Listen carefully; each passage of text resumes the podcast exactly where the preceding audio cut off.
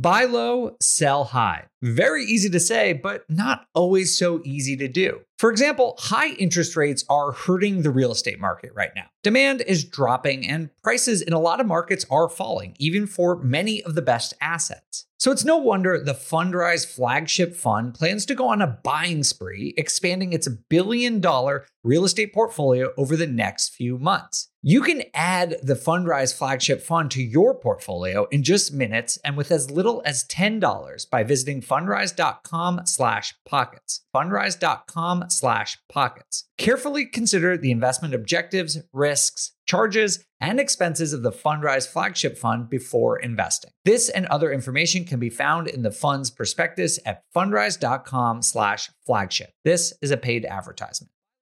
The dream of owning a vacation home can be daunting, from finding the best guests, to the maintenance, to organizing the cleaners after every guest stay. With Vacasa, they make that dream into a reality. As a full-service vacation home management company with vacation homes in key destinations across the U.S., they know a thing about how to make owning a vacation home easy and profitable. On top of proactive property maintenance visits by professional local teams, a hospitality-driven booking platform, and around-the-clock support, Vacasa earns homeowners an average of 20% more revenue from their vacation homes. Vacasa is always thinking of ways to simplify the vacation home owning experience by putting your home to work for you. If you're looking to make more from your vacation home, work with the reliable property manager, and finally have peace of mind, partner with Vacasa at vacasa.com/biggerpockets. That's vacasa.com/biggerpockets.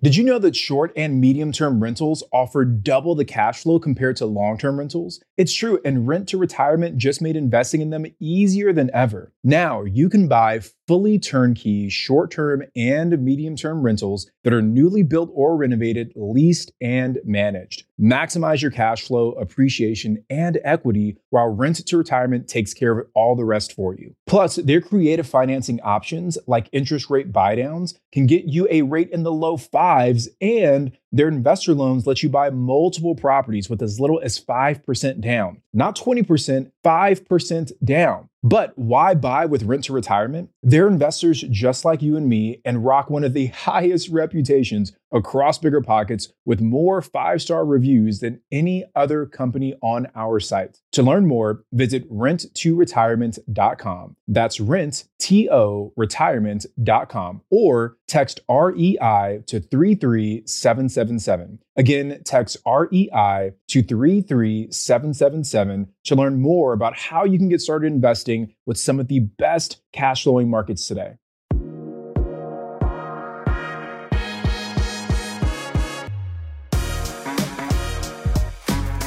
Hey everyone, welcome to On the Market. Today we have an incredible show for you. Jamil and I are going to be interviewing Rick Sharga, the EVP of Market Intelligence for one of the biggest data providers in the entire industry, ATTOM Data. And we have an incredible conversation that we'll get into in just a minute. But before we do, Jamil, you are the busiest man I've ever met. What have you been up to recently?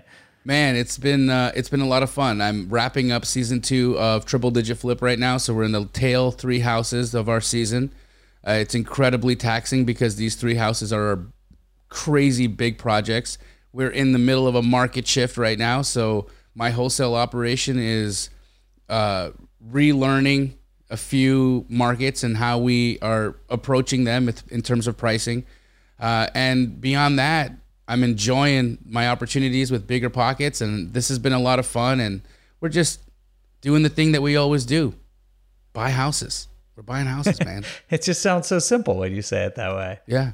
Well, that's awesome. We appreciate you making the time for us. It's always fun to have you here, and I think the interview, just for everyone listening, we do the interviews before we do this intro. The interview is awesome with Rick. He is so informed and so smart. What should our listeners look forward to and pay attention to in the interview? Because I think what's really important to pay attention to is how and why Rick is saying the things he's saying. Okay, the fundamentals in his arguments, and this is, I think, the biggest piece that's been missing with a lot of the headlines that you're reading out there, or the people that are clickbaiting you on YouTube. The facts are that it sells okay, to say something really, really, really wild and crazy and to stir your emotions and to tap into your lizard brain and instill fear. But what I found that when we talked to Rick, what was really interesting was just how measured he is. I mean, this man has looked at the numbers. He's swimming in data. He understands the dynamics that created our last real estate crisis. And he's comparing them to the current market conditions. And he's making a very strong argument to where the housing market is going and why.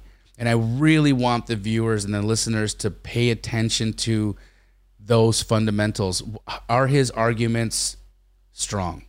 That's such a good point. I mean, if people are trying to sell you something, think about like what their motivation is. Right. And Rick, his job is to make accurate predictions and forecasts. Yes. Like he, you know, some people come on and they say this to me too. They're like, "Oh, you benefit if houses are bought or people keep investing." And sure, I work for BiggerPockets. Let's be clear about that. But my job is to try and read data as accurately as I can, and that right. is what my motivation is. And the same thing with Rick.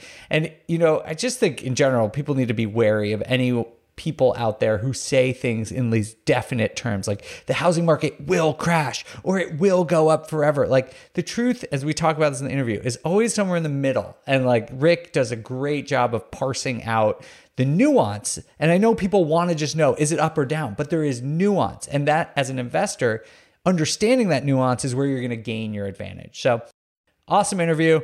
With that, let's get to the interview with Rick. But first, let's take a quick break.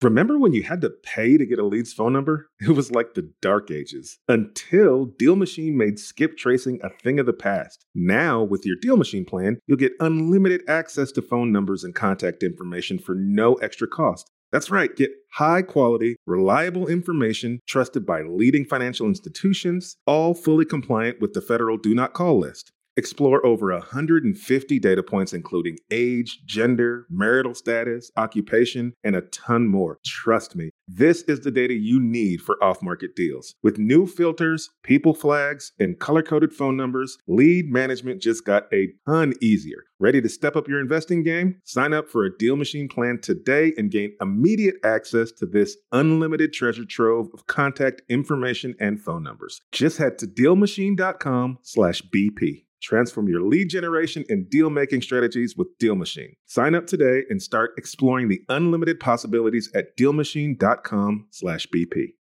You've had a long day, and when you get home, waiting for you is a frozen dinner? No, I think you deserve better, and thankfully, Factor's delicious, ready-to-eat, fresh, never frozen, chef-crafted meals are here to help. Fuel your body with what it needs with over 35 delicious dietitian-approved weekly options. And that includes options like Calorie Smart, Protein Plus, and Keto Meals. And they're all ready in just 2 minutes. We're talking about restaurant-quality meals here that are ready to heat and eat whenever you are. That's right. There's no prep here, there's no dishes, and there's no more messy meals. We've done the math here and figured out that Factor is actually less expensive than takeout. Plus, as we said, every meal is dietitian-approved to be nutritious and delicious. You can get as many of these meals as you want or as little as you want, and you can choose whatever meals you want each and every week. If you want to pause or reschedule your deliveries, you can do that anytime. You also have breakfast options like pancakes, you can get midday snacks, you can get smoothies, and much more. I just ate lunch just a couple of minutes ago, and I'm getting hungry right now just thinking about Factor Meals. So head to factormeals.com/market50 and use code MARKET50 to get 50% off. That's code MARKET50 at factormeals.com/market50 to get 50% off.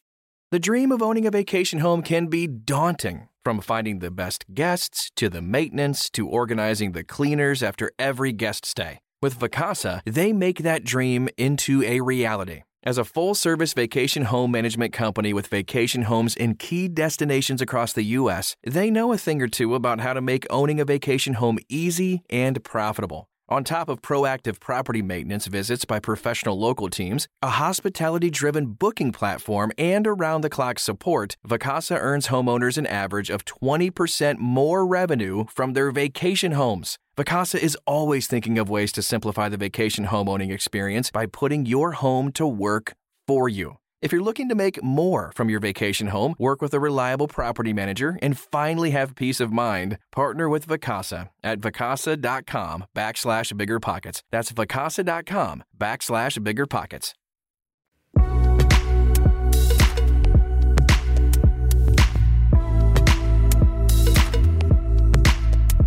Rick Sharga, Executive Vice President of Market Intelligence for ATTOM Data. Welcome to On the Market. Thank you so much for being here. It's great to be back with you guys and looking forward to talking about what's going on in the real estate market. Okay, good, because I know we do want to talk about foreclosures and what's going on there since you're such an expert in that topic, but since you're knowledgeable about everything going on in the housing market, I cannot resist asking you what your read of the current market conditions are. Yeah, the impact of rising mortgage rates has been dramatic and has hit the market a lot faster than many forecasters had expected. May home sales numbers were the fifth consecutive month where we had lower sales than the prior month. It's marked almost a full year where home sales were down on a year-over-year basis. So we are starting to see a weakening of demand. I believe that's tied into affordability issues that prospective home buyers are facing. If you were looking to buy the same house today that you might have bought a year ago, the combination of rising home prices and those mortgage rates doubling means your monthly payment would be somewhere between 40 and 50% higher than it was a year ago. And I'm sure you guys got your 50% annual raise. Mine seems to be missing. Same. And weird. Unfortunately, a lot of home buyers are in the same boat I am. So we are starting to see the impact there. Loan applications are down about 20% year over year. Pending home sales are off year over year, and for the most part, month over month. So there are signs everywhere that we're really at an inflection point in the market, and the Federal Reserve's actions, which I believe were at least partly intended to cool down the housing market, which is part of the inflation mess that they're trying to fix right now, have probably been more successful more quickly than they expected. And so where do you think we go from here? I think what's going to happen is you almost can't be on social media without some guru telling you that the housing market's going to crash and, you know, expect prices to fall 30 to 50%. And I'm so tired of reading those stories. I see just about no possibility that that's going to happen. Now, the last time I said almost nothing could go wrong, we had a global pandemic, so I'm a little bit cautious about making too broad statements, but because God knows what'll happen next. But the most likely scenario is we start to see home prices plateau. We see home price appreciation slow down dramatically. So most people forget in a normal housing cycle, you start to see sales activity pick up. Excuse me. That's followed by home prices picking up, and at a certain point, prices get to a number or a level where buyers say that's just too much and they stop buying. So sales volume drops and then prices kind of normalize or correct. That's sort of the period that we're in right now. So I anticipate we're going to see home sales continue to slow. I don't think we're going to get into the low levels of home sales we had coming out of the Great Recession.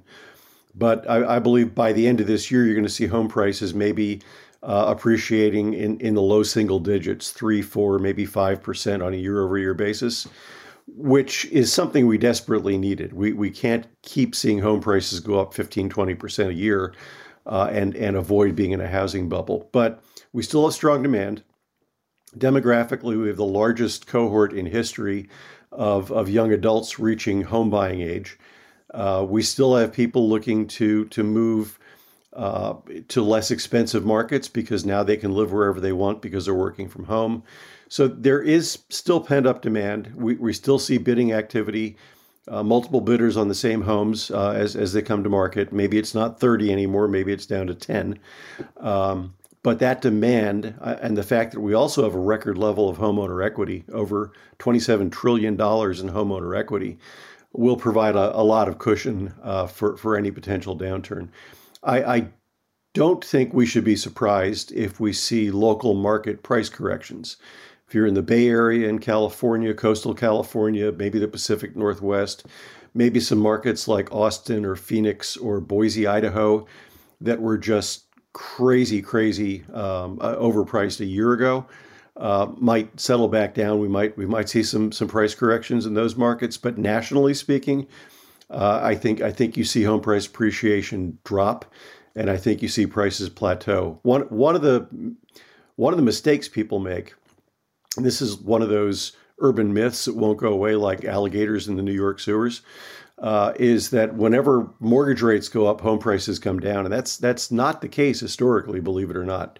If you track this stuff historically, what you find is as mortgage rates go up, home price appreciation goes down. It doesn't mean home prices are falling. It just means that appreciation is less than it was the prior year. And the other misnomer is that people think if you have a recession, the housing market suffers. And in fact, if you go back to every recession, excuse me, from World War II forward in the United States, you see that housing actually outperformed the overall economy. And in most cases, dragged us out of the recession.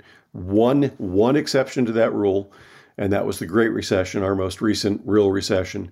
And that's because housing dragged us into that one. But I see housing slowing down. I see prices slowing down. But I really don't see any scenario where we wind up with a crash. One of the main things that happened in 2008 and led to the severity of the price declines is that there was this foreclosure crisis.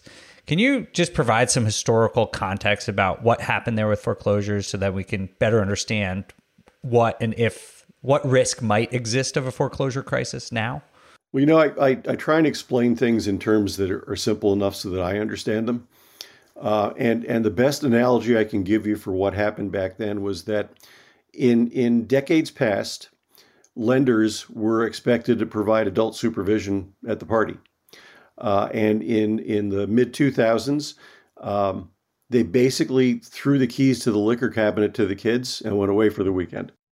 And we had kind of predictable results. It was a perfect storm, Dave. It was a scenario that we literally haven't seen in the history of the U.S. housing market before. It was worse in terms of foreclosure activity, even than the Great Depression. And that was partly because home ownership rates were as high as they were 10 years ago. But people blame subprime borrowers, and they were probably the tipping point. People were getting loans that really had no business getting loans. They didn't qualify for loans. The industry even came up with a term for the type of loans that were being offered. They called them ninja loans, which stood for no income, no jobs, and no assets. So if you fogged a mirror, you could get a loan. And that was okay as long as home prices were escalating. Once home prices stopped going up, and these loans started to reset. And that's something you have to keep in mind. There were about 15 million adjustable rate loans that were resetting during this period. A very high percentage of those loans had borrowers on teaser rates. So they were getting a loan with 1% or 2% mortgage interest rates, which was the only way they could afford to buy the home because they couldn't make a monthly payment if they were paying full mortgage rates. When those loans reset at 5 or 6%, the borrowers couldn't make the payments. As home prices started to weaken, they suddenly found themselves underwater on loans. And that was in large part, again, because the lenders were giving away loans with zero down payments, in some cases, negative amortization loans, which meant you owed money. You were underwater as soon as you bought the house. So the whole thing just crumbled on itself. There was a lot of speculative buying going on. And this is where inexperienced investors got themselves in trouble. I'm coming to you today from Southern California, Orange County. There was a story in our local paper about a local investor who owned 8 properties in the city of Santa Ana. And that doesn't sound like a bad thing until you realize that her full-time job was she was a cleaning lady. She made less than $40,000 a year, and somebody thought it was a good idea to give her 8 mortgages. And this was kind of replicated at scale across the rest of the country. So when things started to go sideways, they went bad in a real quick and dramatic manner. And it kind of fed on itself. You talked about the glut of foreclosures. About 10 million people lost a home to foreclosure during that time frame, which again was unprecedented. And as those foreclosure properties came to market, they were coming in at dramatically discounted prices, which was driving down the value of all the price of all the properties around them. So it was a vicious circle that kind of fed on itself and continued to get worse. One other big difference between then and now, and the biggest difference is loan quality, by the way. Delinquency rates right now are the lowest they've been since the Mortgage Bankers Association started tracking them in the early 1970s. So people are getting loans, they're making their payments. That wasn't the case back then. But the other big difference is inventory. So we talked about supply and demand a couple minutes ago. Right now, we have about 2.5 months of supply of available homes for people looking to buy. In a normal market with equilibrium, you're talking about a 6-month supply. So we were roughly, right now we're about a third of where we would normally be.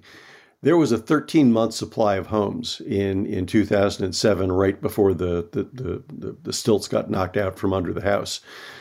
So we had more than twice as much inventory as the market would normally absorb. And the builders never got the memo. They kept on building even after the market had turned. So again, it was just, there was way too much inventory. There were way too many bad loans. That precipitated a foreclosure wave, which just sucked the air out of the whole market. It took us the better part of 10 years to dig our way out of that. That's super helpful. I often forget about those teaser loans and what a big impact that had. It's just such a foreign concept now that they were able to do that and people were giving out those kind of loans. Well, and you're right. When the CFPB was formed as part of the Dodd-Frank Act back in the day, they put ability to repay rules in place for loans. They call it the qualified mortgage rules.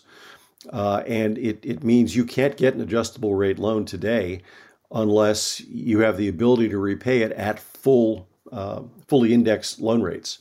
So it's a big difference in terms of qualifying. And a lot of people think maybe it overcorrected, and some people who should be able to get loans can't get loans today, but that's a discussion for another podcast. So thank you so much, Rick. That was incredibly insightful, because for me right now, especially in the space that I'm in, and there's a lot of folks that are tuned into BiggerPockets that are primarily investors. And so the inventory that we're after, the inventory that we hold, that's the inventory that we want to put into the marketplace as either rentals, short-term rentals, fix and flips. And so we represent this portion of activity that happens in the market. And right now, with all of the fear that's in the marketplace, and I'm so happy that you addressed the guru around every corner that is screaming crash from the rooftops, and they're doing that to sell a course, right? They're doing that to sell a program. They're doing that to sell something. I understand it. I don't agree with it. I think it's salacious and it's not helpful. But there's fear. There's fear right now, and these are the things that I've seen kind of push the market. Right? We've had migration. Yep. We've had millennials, and money. We had really cheap money. One of those things has disappeared. One of them has disappeared. And so we still have these very strong dynamics that still exist with people still moving. We still have people coming of age that are well qualified. They are well capitalized because of the types of jobs they have and the kind of income that they can produce, and they can actually buy these homes. But you're noting that we are in a space right now where we're at the inflection point. Is there a time, or is there a world where that inflection point just nosedives, even for 12 months, to where we have some kind of overcorrection where we find opportunities in the housing market? Because I think that's the thing that has stopped people from taking action, is they're waiting for an opportunity to jump in, and they want to know, Rick, is now my time to pounce? Should I put on the camouflage? Should I hide behind the tree? Should I come with my cash? Should I wait to hunt my house down? Or are we just crazy thinking that opportunities like that are going to exist and we should just jump in right now, even if it means that we're going to get mediocre at best returns for the next 12 to 24 months? But over time, as we know, housing will appreciate. What's your thoughts on that? You know, every investor's decision-making has to be based on their own plans, their own risk tolerance, and things like that. There's no way to guarantee against a major correction or downturn in the market. Having said that, and this will show you that I really desperately need a life. I was recently looking at home prices over the last 100 years, and you can actually find this data. And we've had exactly one period where home prices have fallen for over 20% in 100 years. And that was the Great Recession. So I think we all have a little bit of PTSD coming out of that. And every time we see something negative, the knee-jerk reaction is panic. or it's I'm gonna sharpen my knives and get ready to pounce because things are going to go bad. A lot of the same gurus who are predicting, you know, wholesale housing market crash were the ones that a year and a half ago were predicting a tidal wave of foreclosure activity, and we were going to see millions. And this was also I was kind of shrieking from the mountaintops on this one. We were going to see tens of millions of foreclosures and tens of millions of people evicted from their homes as we exited the pandemic. And, you know, just to be practical about it, if you start to see tens of millions of people being evicted from homes and rental units, you're actually going to have war on the street. So it's not going to be a housing market problem. It's going to be a civil unrest problem. That didn't materialize, and the rationale behind why that was supposed to happen was as faulty as I believe the housing market crash rationales are today. Having said that, you need to be a local market expert. You need to have an idea of what's going on in the markets where you're looking to invest. Is population growing or is population declining? Are there more jobs coming into the area or is the unemployment rate going up? Are home prices going up at 20% or 5%, or are they flatlining? And for any of us to sit here and you know issue an edict that nationally now is a really good time to invest would probably be doing people in those local markets a disservice. But you know the very, very strong probability is that on a national basis we don't see home prices falling 10 or 15 or 20 or 30%. So if you're waiting for that opportunity, very, very unlikely you're going to see too much of that happening. And very unlikely you're going to see any of that happening, to be honest. That doesn't mean there aren't opportunities for real estate investing. You just have to adjust your objectives, adjust what your your ROI calculations look like. You know, the old saying in real estate is the best time to buy a house was 15 years ago. And the second best time is today. I expect that we'll continue to see home prices go up for the rest of the year. I expect that we won't see mortgage rates come down anytime soon, probably at least not into sometime next year if inflation gets under control. So if you wait 6-9 months to buy something, you're probably going to be paying more for it than if you bought it today. That doesn't mean to rush out and buy the first thing you see. But if you find something you can afford, if you find something that pencils out at a profit for you, you know, don't wait because the likelihood is it's going to cost you more, both from a raw cost standpoint and from a financing standpoint if you wait. And that doesn't even take into account if you need labor and materials; those prices continue to go up as well. So.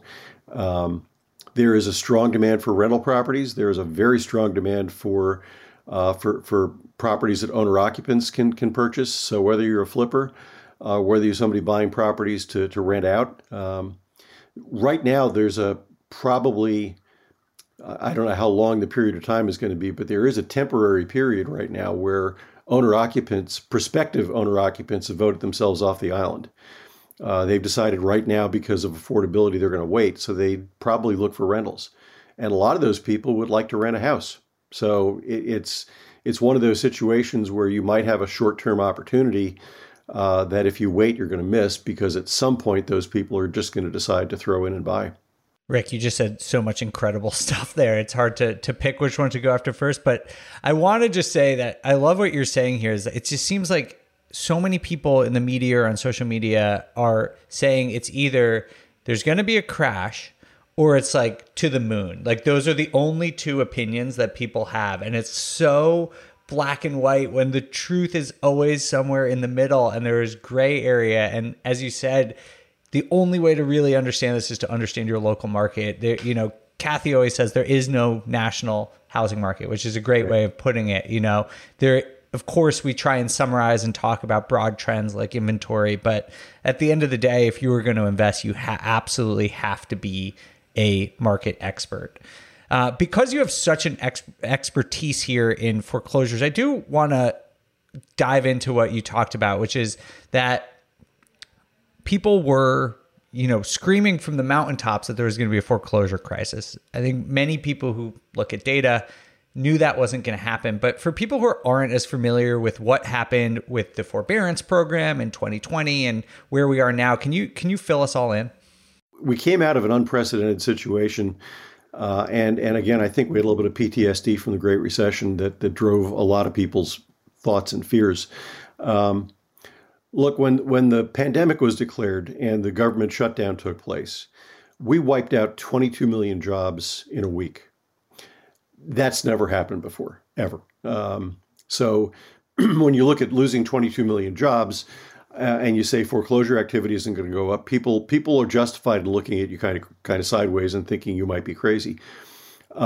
This was a very different recession from prior recessions, though. You look at those 22 million jobs, and a couple things jump off the page. First of all, in a normal recession, you have job losses across the board: white collar, blue collar, service industries, entrepreneurs, government jobs, you name it. Everybody loses a job. In this case, the job losses were almost exclusively focused on the service sector: retail, restaurants, travel, tourism, hospitality, entertainment. They got clobbered. They just got clobbered. And if you look at the employees in those industries, they tend to be younger. They tend to be less educated. They tend to be making less money. And because of all that, they tend to be renters more often than they are homeowners.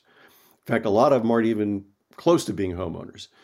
So the kind of fallout you would have normally had losing 22 million jobs, you weren't going to have based on who was losing these jobs, because they weren't homeowners in the first place. So it was much more of a renter job loss situation than it was a homeowner job loss situation. The other thing that's just phenomenal is we're less than 2 years away from that tipping point, and we've recovered almost all those jobs. In the service sector literally is the only part of the job market that hasn't fully recovered. And that's not due to lack of effort. There are a ton of jobs still available there. It's just they're having a hard time hiring people. Still about 1.5 to 2 jobs for every person who's looking for work, which is a very unusual circumstance. So the two things that were really different about this recession were the types of jobs being so focused that were lost, and how quickly these jobs were recovered. To put that in context, it took us a full decade to recover from the jobs lost in the Great Recession, 10 years. And unemployment there then peaked at about 10% compared to 15% this time. So you can just kind of see the dynamics there. The other thing is that the government got involved early on and actually worked very closely with the mortgage industry to execute two programs. One was a foreclosure moratorium that basically said that any loan that was backed by a government entity was not to be foreclosed on until further notice. And that's Fannie Mae, Freddie Mac, FHA, VA, USDA. All told, that accounts for about 70% of mortgages. So right off the bat, 7 out of 10 mortgages were protected from being foreclosed on, full stop, period, end of sentence.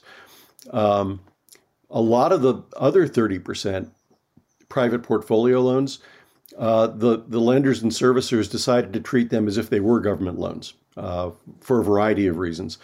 And then when they did decide they might want to foreclose on some, local sheriffs in a lot of markets, I heard this anecdotally, refused to move forward on a foreclosure. So the local governments were kind of stepping in as well. The forbearance program that you mentioned, Dave, has probably been the single best example of the government and mortgage industry working together to achieve a positive outcome I've seen in all my years in the business. There was a very well-known East Coast economist whose work I like to follow because he's invariably wrong, who predicted that about 35% of mortgagees would wind up in the forbearance program. And if that had happened, it would have bankrupted the mortgage industry and nobody would have gotten any loans. You didn't see that headline, so apparently that isn't really what happened. The program peaked at about 8% of borrowers being in the program, about 4.4 million people at the peak. All told, from day one till today, about 8 million people have been in and out of the mortgage forbearance program. There's about 425,000 left. They'll all exit this year. Of those 8 million people, less than 0.5% have exited via default or short sale or deed in lieu. 83% have left with a plan in place, a mortgage forbearance, not forbearance, a mortgage modification, a deferral program. Some of them have paid off their loans. Some of them never missed a payment the whole time they were in forbearance. They were there hedging their bets. But 83% left with a plan in place. The 17% that didn't, about half ultimately wound up with some sort of plan. The other half went back into forbearance. And of the people that exited with a plan, about 83% of them have continued to make their payments on time since they left. So again, just remarkable, remarkable numbers. And that's left very few people, probably a couple 100,000, who have exited the program, are still delinquent, and don't have a plan of some sort in place with their servicer. But Rick, it's fair to say that they've all got equity, right? Those people, the 200,000 people. There are very few. Right now, the number of underwater loans, the percentage of underwater loans is probably in the low single digits, depending on whose numbers you follow. Our number shows you're somewhere around 5% that are underwater on their loans. And those are just from markets that haven't fully recovered from the downturn. So there's a ton of equity out there. Talked about it before, $27 trillion in equity. In fact, we show at ATTOM that 90% of borrowers in foreclosure have positive equity in their homes. And a surprising percentage of them have 30, 40, 50% equity. So a lot of an opportunity for a much softer landing. But the bottom line is, a lot of people believe that forbearance was going to equal foreclosure. If you were in forbearance, when you came out, you were going to be foreclosed on. And that was part of the justification for why millions of people are going to be in foreclosure. That simply isn't the case. And in fact, if you count the couple 100,000 people I mentioned in the current delinquency numbers, we're still looking at numbers that are lower than historically normal levels. Normally, about 4% of mortgages are delinquent at any point in time, and about 1% are in foreclosure. Right now, we're at 3+% delinquent, and at about 0.5% in foreclosure. So the programs have been remarkably successful. The strength of the market has been phenomenal. We are starting to see foreclosure activity pick up, and I know that's something you guys wanted to talk about.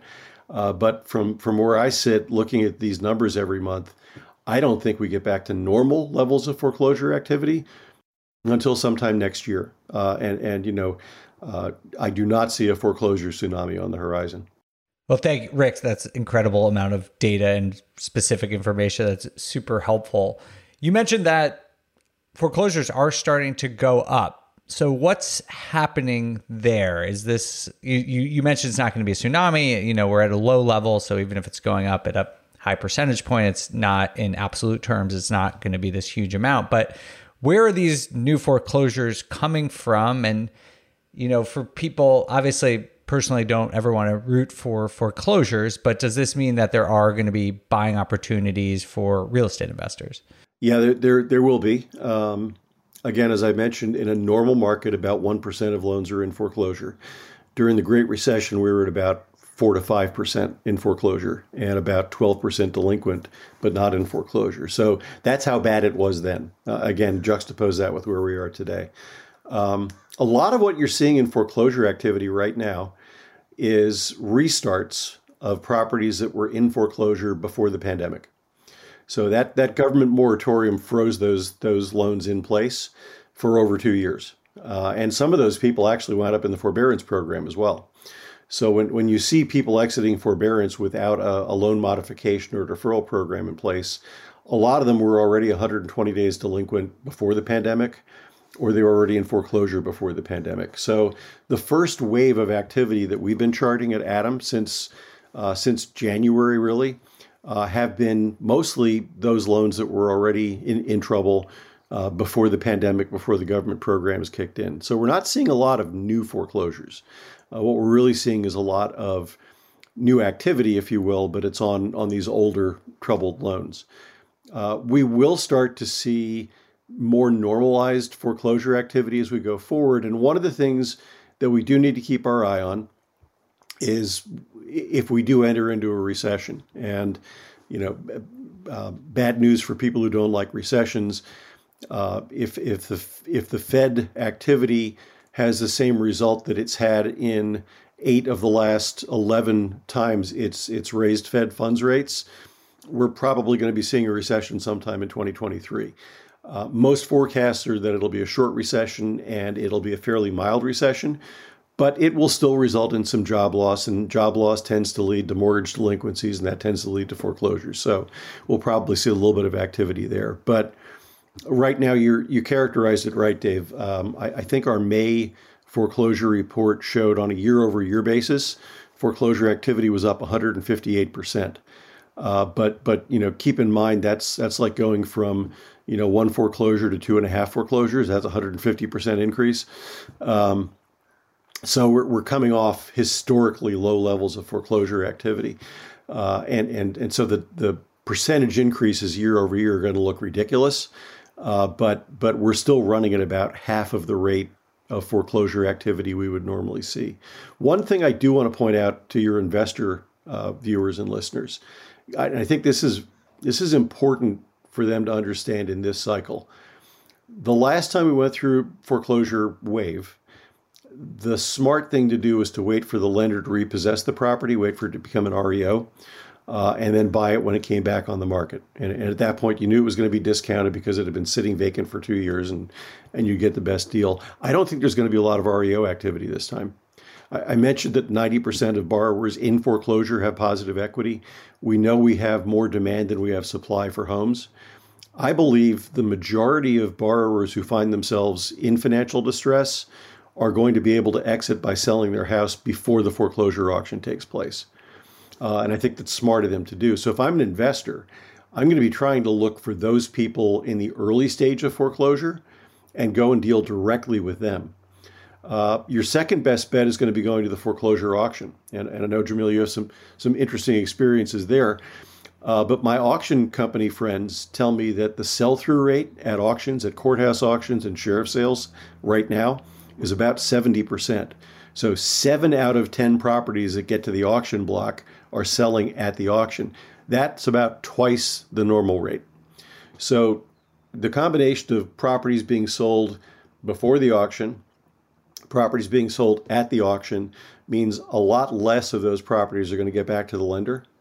And so waiting around for those REOs, whether you're an agent looking to list them or an investor looking to buy them, is going to dramatically limit your opportunities in this cycle because, again, very different cycle than the last one we went through. And you know, Rick, a lot of the activity or the naysayers, the people that are stuck on fear headlines that I've been listening to or watching, at least I don't listen to them, is the activity that we saw that led to the just the craziness of appreciation in a lot of the markets, and that was the overbidding, the $50,000, $100,000, $200,000 above list price. I know that happened in Southern California quite a bit when people were just, the demand was so overwhelming that they were paying hundreds of thousands of dollars above appraisal contingencies. So the lenders aren't even backing the value that this property is being sold at. So somebody has to come in with cash now and make up the difference. And that was so much activity in very many markets for quite an extended period of time. And I feel that that's risky appreciation at that point because it was not lender backed. It was not appraised. This is just emotional equity. And so I want to understand what the impact of emotional equity is going to have on the housing market so that people who are in the fix and flip game, they can understand, what comp do I hold? Which sale actually is the true sale that I know that if I go and buy a property, I can bake in the correction that might occur because of the emotional equity? Or are we just agreeing the emotional equity is here to stay? Values raise this much. We're going to plateau at a single digit or possibly no appreciation in some markets, but it happened. And now it's there, and we can actually count on that sale as a benchmark for value. Boy, if I had the exact answer to that, I'd write my book and go on the road and retire soon. It's a great question. And the numbers in the last year, you have to take with a grain of salt because buying behavior was so different than it normally is. And you just characterized it really well by talking about, you know, the emotions involved, the emotional equity, I guess. If you were buying a house and let's face it, appraisal values always lag the market, right? So they lag it going up, they lag it coming down. That's just the nature of the beast. And you knew that you could buy that property by contributing more cash. I would submit to you that that's not as risky as it sounds, because you're not likely to get foreclosed on, because or if you have to sell the property, you might be out the cash, but you're probably going to be able to get somebody to buy it for at least enough to cover your mortgage, which because you had such a high down payment. And that's one of the factors that was very different. We had a very low percentage of first-time homebuyers in the last year. It was probably 25%, whereas in a normal market, it's north of 40%. So everybody who was buying these really expensive houses was tapping into equity that already accrued in their current house and making a pretty significant down payment on the next one. That and the low cost of capital, the low cost of financing, made those monthly payments affordable. So again, it kind of mitigated risk because, you know, you traded in a 4.5% mortgage on your current house for a 3% mortgage on your new one. So there's that factor as well. I saw a post yesterday on Twitter from an economist who was talking about how Boise seems poised for price declines. And what he was pointing to was a chart that showed home price appreciation going up and then coming back down. And he failed to point out that the low mark, which is right now, is still 12% year-over-year home price appreciation. And I kind of raised my hand in the background and said, excuse me, is 12% on top of last year's 40% really showing that the market's going negative? Or should we just be kind of happy that we're at 12%? The other thing, and Boise's a good example of this, is normally prices go up organically on a local market basis. Boise prices did not go up 45% last year because of anything happening in Boise. The economy didn't suddenly double. You had people moving in from the Bay Area of California. They sold a house in San Jose. They made $900,000. They took $450,000 of it and overpaid for a property in Boise by 20 or 30% over list price. And they were happy to do it because they got twice as much house. They still had $450,000 to put in the bank, and they don't care. And they don't have a mortgage. So they're not going to get foreclosed on. Are they going to be able to get $450,000 for the house if they sell it this year? I don't know. I don't know. It looks like it because prices are still going up 12%. But that kind of out-of-state migration, and you talked about migration and millennials being two of the drivers, Jamil, that out-of-state migration trend, high-cost, high-tax states to low-cost, low-tax states, really inflated those median values pretty significantly.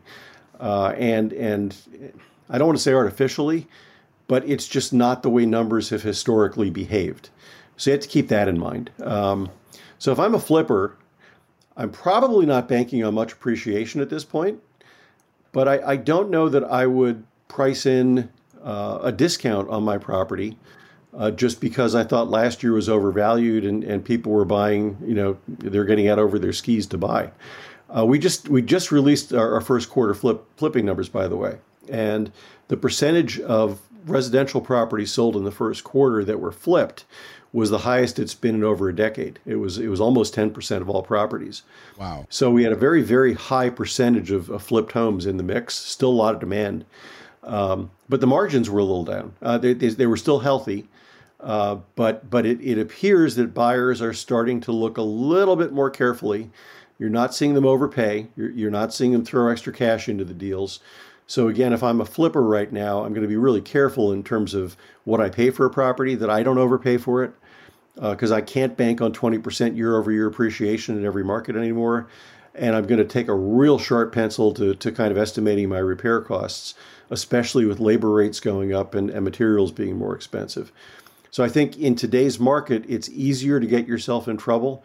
You know, a high demand, rapidly appreciating market is gravy for a flipper. But as those market conditions start to shift a little bit, and mortgage rates have done that, then you have to be a little bit more careful, a little bit more, I guess, thorough in your assessment of the property's value.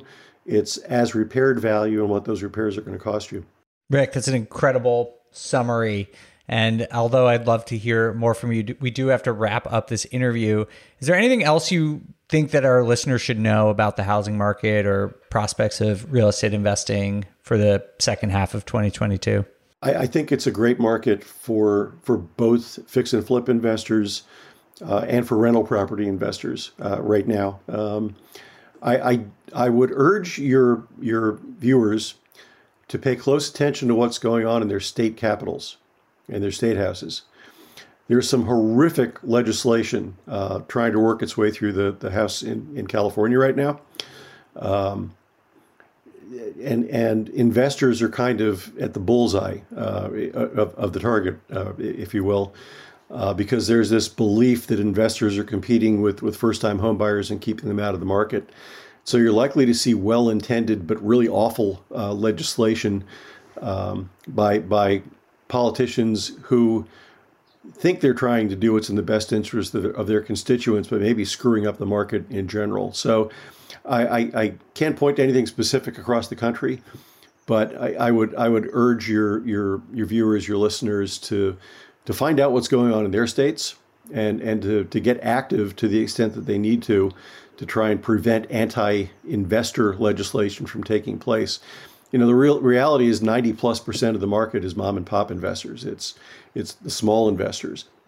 They actually contribute a lot to the local economies and provide added value to communities and neighborhoods. A lot of the legislative activity is aimed at institutional investors. And even though it's not fair to aim at them because they may not be doing anything terribly wrong either, people aiming at them inadvertently hurt those small investors. That we saw that with the eviction bans that were part of the pandemic protocols. And I'm afraid we might see more of that going forward. I think we covered generally trends going on in housing.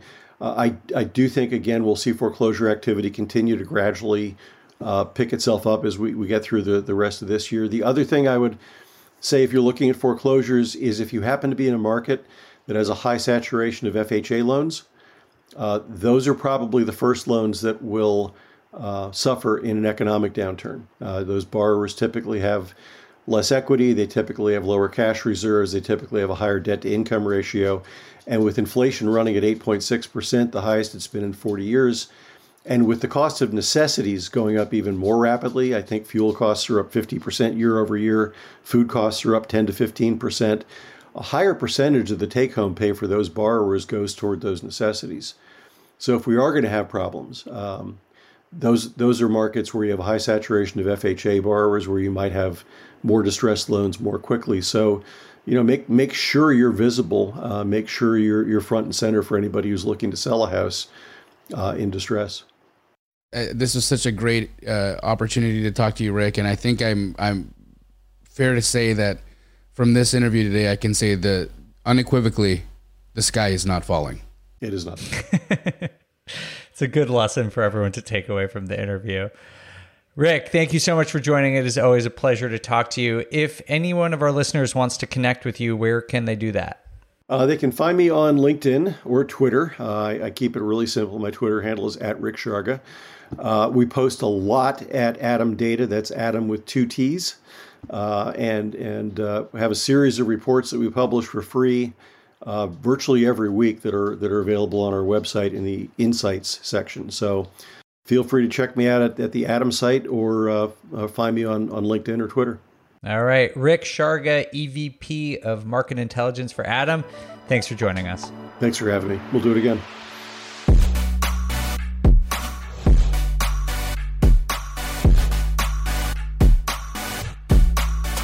Jamil, whew, that was a lot of information. I'm feeling good right now. I don't know why. It's just, I don't know. I feel like I just got soothed. Yeah. Right. Right. Yeah. Like I just had mom just be like, it's okay. It's going to be okay. It's going to be okay.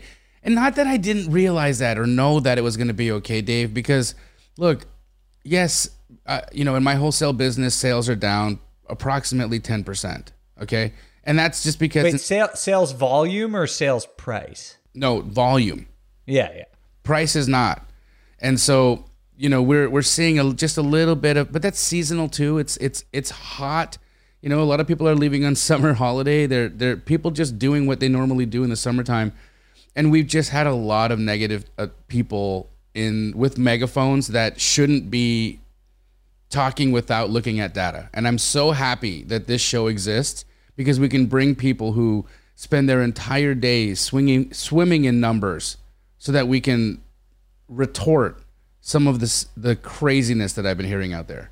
100%. You know, I feel like, you know, I look at a lot of data, not at the same level as Rick, but I feel like I was coming up with similar conclusions, and we've talked a lot about this on the show, but it's very reassuring to hear someone with his expertise, and he's been doing this for a long time, just giving a really clear understanding of why this time is different and what is likely to happen. And I just like really appreciate his very frank and honest assessment of the situation. And listen, we've sort of been saying this, it's local. Like, there are going to be markets that see declines. I think that's natural. There are markets that are probably going to be pretty flat for a while. But what really stuck out to me more than anything was he was saying he thinks mortgage rates are going to keep going up. He thinks prices are going to keep going up. So like, if you're waiting on the sideline, which people honestly have been doing for like 7 years, yeah, if you're continuing to wait on the sideline, it might actually get more expensive depending on your market. And again, it just depends on where you are. But that sort of stuck out to me is like, there are people probably listening who are saying like, I'm waiting for this crash. I'm waiting for this 20% decline. And at least according to Rick, that's not coming. Yeah, it's not coming. And not only that, but what I found super interesting was even his assessment on, you know, we talked about that little emotional equity piece that has happened where we've had people just overpaying. And you know what? It dawned on me when he was saying all that is that the price of real estate is not determined by an appraiser. It is not determined by a lender. It is not determined by a seller or a realtor. The price of real estate is determined by a buyer. 100%. Hands down. And there are more buyers right now than there are anything else. There are people that have the ability. They are not as sensitive to interest rates. They have high income paying jobs. They've got bags of cash from their high cost, high taxed markets, and they're coming in and they're still ready to take opportunity. Totally. That's not going to go away anytime soon.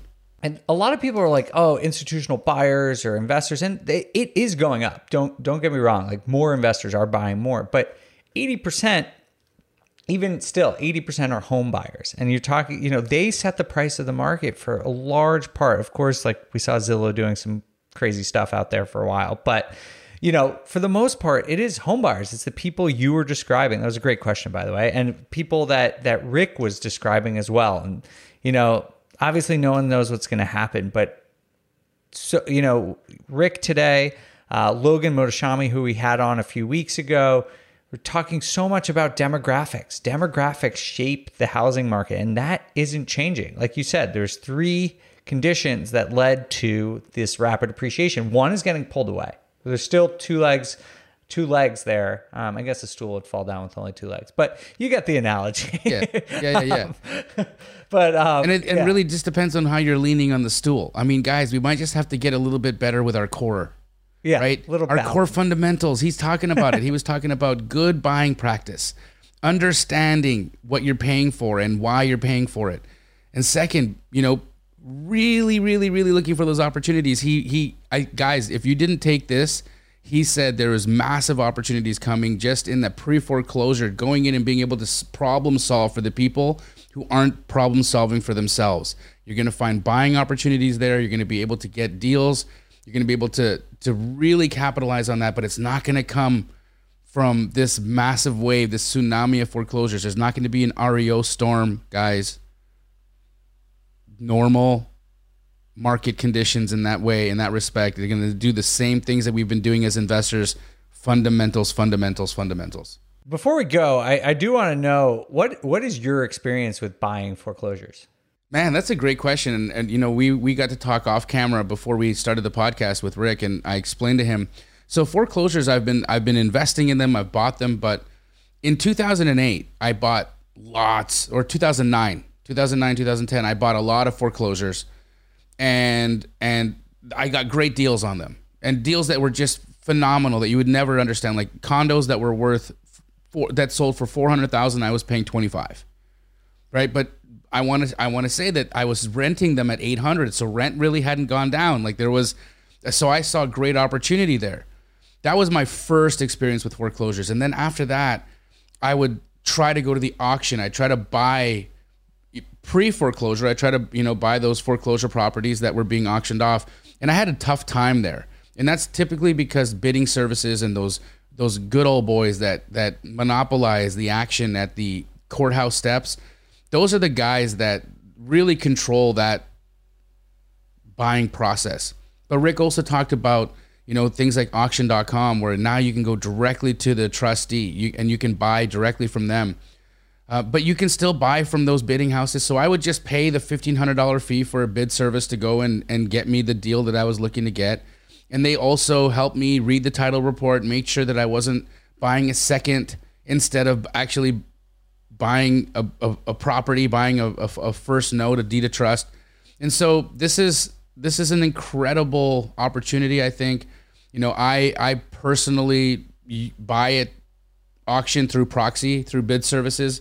And I still think that there's going to be a little bit of opportunity there. And as he said, it's not going to be a wave, but if you can get to them pre-foreclosure, you're going to have an opportunity there. That's such good practical advice, from someone like Rick, who's an expert in this, just showing how it's going to be different. There will still be opportunities, but you got to move upstream in the process here if you're going to find those good deals. All right. As much fun as this has been, we do have to go. Before we do go, just a reminder to please leave us a 5-star review. We appreciate it. And if you want to hang out with me and Jamil and the rest of the On the Market crew, make sure to get your BPCon tickets. It's going to be in San Diego. It's going to be super fun. I honestly, when I used to travel a lot for work, I really dreaded going to conferences, but I genuinely look forward to the BiggerPockets conference. It's going to be fun. It is. There's a lot of great guests that are going to be there this year. And so there's so much to learn. It's such a dynamic and fun market right now that we're dealing with. Guys, don't sit on the sidelines. Really, there's deals to be bought there. Oh, totally. There's money to be found there. Connections to be made, softwares and efficiencies for your businesses that you'll find. Don't sleep on BP. Sweet. All right. Well, thanks everyone for listening. For Jamil, I'm Dave Meyer, and we'll see you all next week. On the Market is created by me, Dave Meyer, and Kaylin Bennett. Produced by Kaylin Bennett. Editing by Joel Esparza and Onyx Media. Copywriting by Nate Weintraub. And a very special thanks to the entire BiggerPockets team. The content on the show On the Market are opinions only. All listeners should independently verify data points, opinions, and investment strategies.